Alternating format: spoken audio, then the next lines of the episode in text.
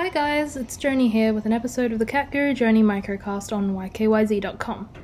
Today I wanted to talk about the fears and intrigues of animals, pets specifically, and in my personal experience with cats. So, you probably know as a pet owner that your animal may exhibit signs of either strong interest or fixation on a particular object around the house. Uh, they could also exhibit the opposite of this a strong hatred or fear of something around the house. Things that pets tend to dislike, in my experience, are electronics, um, as in, for example, they might develop a fear of the television or uh, the printer.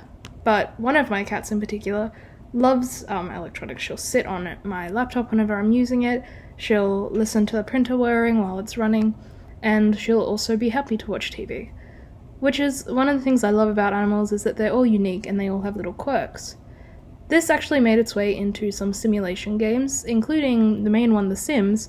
In the Pets update for The Sims 4, each pet will have its own unique fear. Some animals are afraid of the fridge, for example, and they'll show a little worried animation if they go near it. I just thought this was a kind of cute fun fact. Let me know in a response to this episode if your pet has any fixation or fear.